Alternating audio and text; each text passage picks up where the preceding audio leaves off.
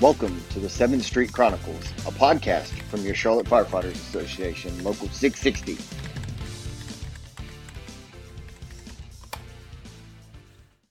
Hello and welcome to another election edition of the 7th Street Chronicles. Uh, just like the other um, podcasts we've done in this forum, this is all this is all about the candidates. It's their chance to talk, to tell them about them, tell you about themselves, uh, about their vision for for our union, and um, give you a chance to get to know them and give them a chance to try to win your vote. And so uh, today we have with us uh, Marty Puckett.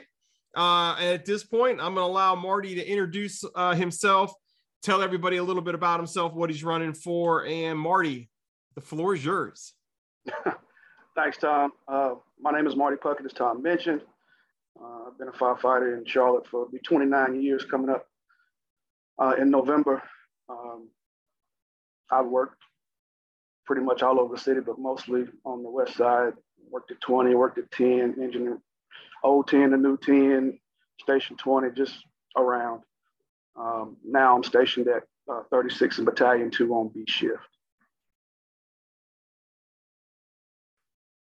All right. And so uh, what made you want to run and uh, for the executive board and uh, what's your what's your vision if you were uh, elected?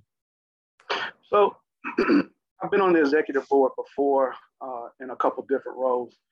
Um, one as the vice president for multiple terms, and also as the treasurer. So now I'm running for this the secretary position.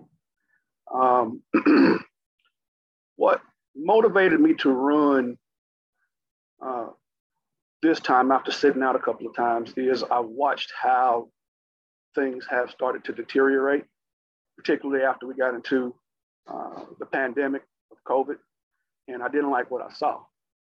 Um, I began to see our, our members' rights start to be trampled on. I saw members' rights um, started to be taken away. I saw our members starting to not have a say so in anything, basically, even up to the battalion chief level, as you know, some of the surveys that the city itself has done, that they don't have a voice. And if the battalion chiefs can't have a voice, then somebody has to stand out there and be the voice for the street. And that's where the union comes from. And that voice cannot be shaky. It cannot be go along to get along. It cannot be let's play footsies under the table with administration. And here's why. Because you cannot work with people who do not care about you. Show me one instance where this current administration really cares about you.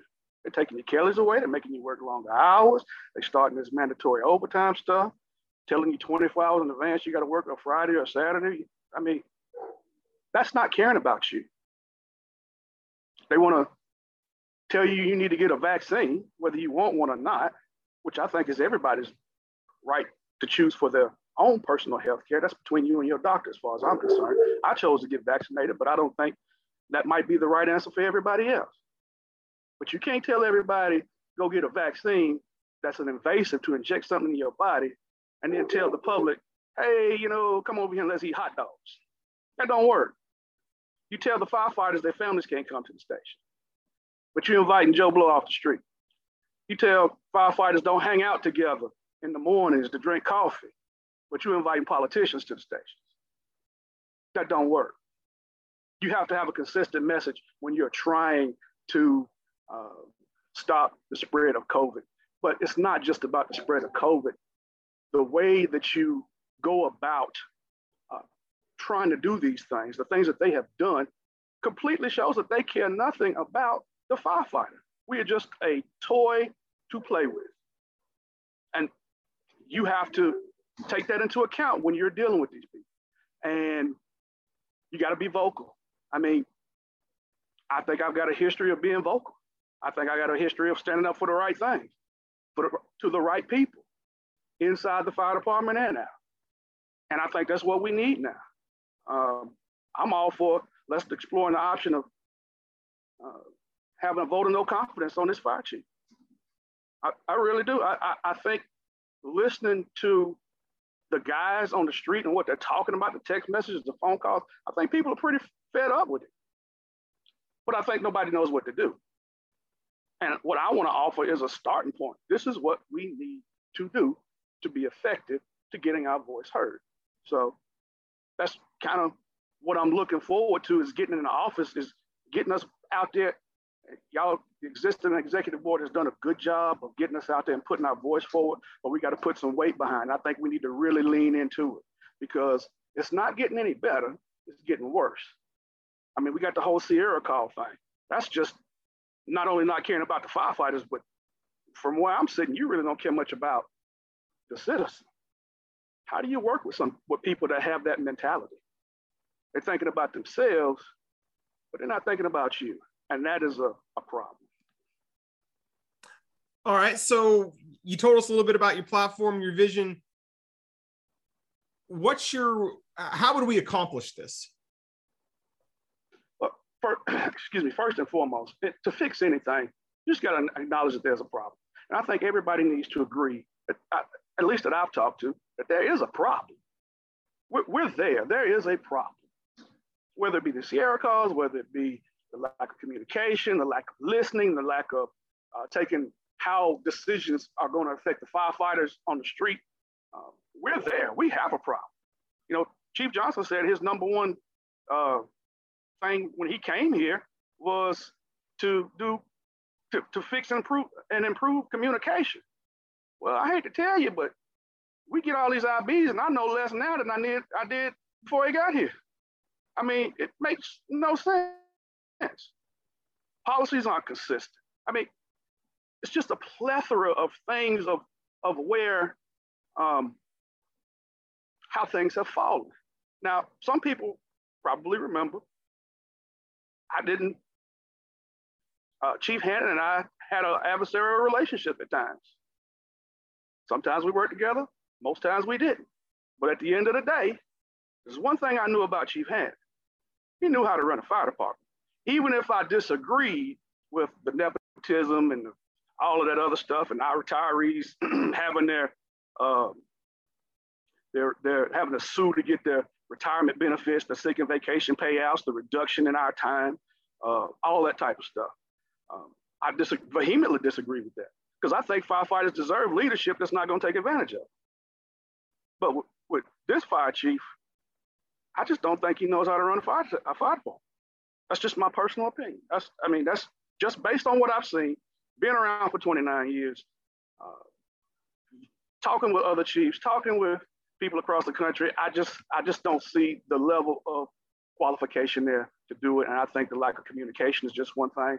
I think the city knows it when they sent uh, uh, the HR representative over there to start sitting in on the staff meetings because of the terrible uh, ratings by the battalion chiefs of not being able to talk with command staff.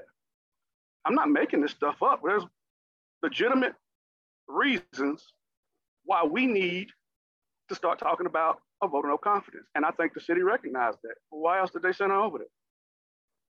So what we have to do as a union is we have to amplify the efforts that are taking place, which means we have to continue to be politically involved. Uh, there's a council meeting coming up. I mean, not council meeting, but a council election coming up. We got to be involved in those things, and we got to be aggressively involved in those things. Uh, we have to keep engaging uh, council members in the individual basis. You know, you have to have relationships to engage with council members on an individual basis. You know, it's not you know, writing letters and all that stuff is great and fine, but you, Tom, you know as well as I do that you have to have a relationship with individuals to get anything done. And I think throughout history, I've proven to have those relationships to be able to talk to these people. Um, I still talk to them to, to this day. And I think we we have to take advantage of the relationships that myself, you, and some others have put together to to, to bring this full circle.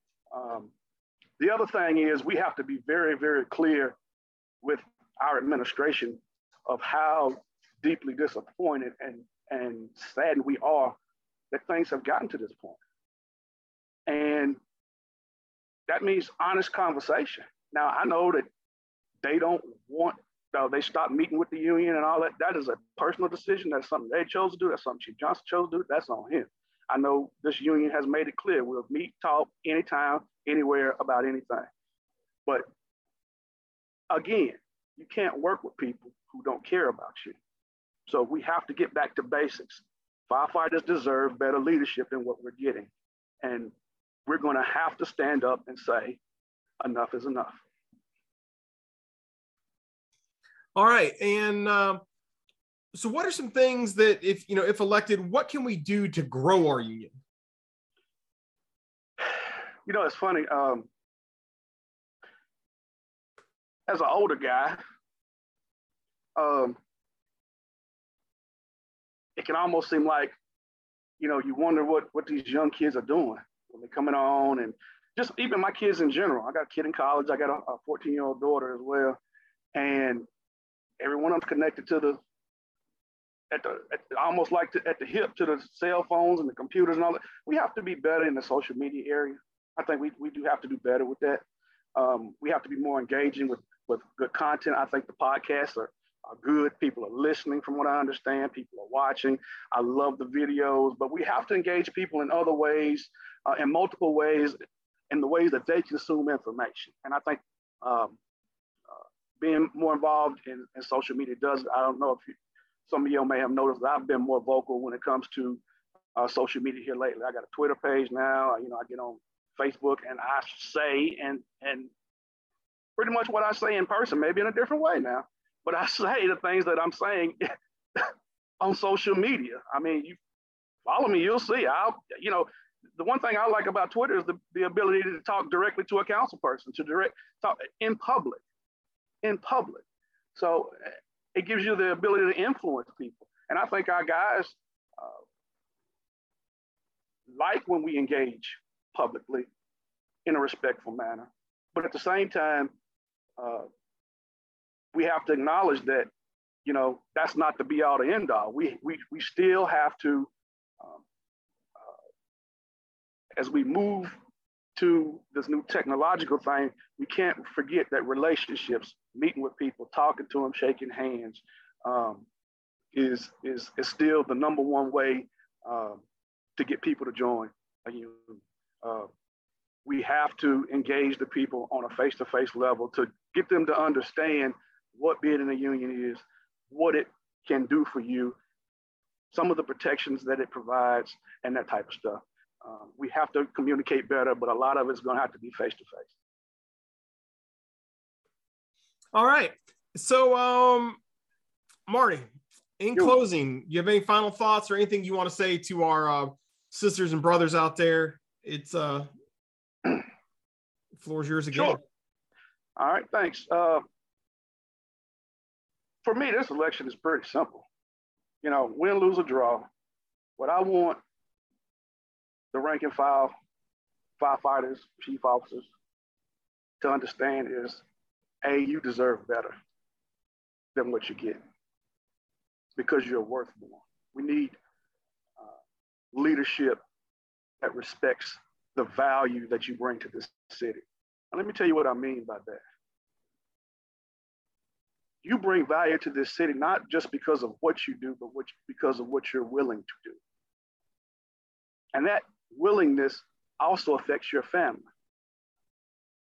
See, when they don't treat you with value, they're also disrespecting your family. They're disrespecting the value of your family, your time with your kids, your time with your wife, the ball games, the dance recitals, the piano recitals, all the things that you wind up missing when they snatch your Kellys away. They tell you you got to work on Saturday for mandatory overtime.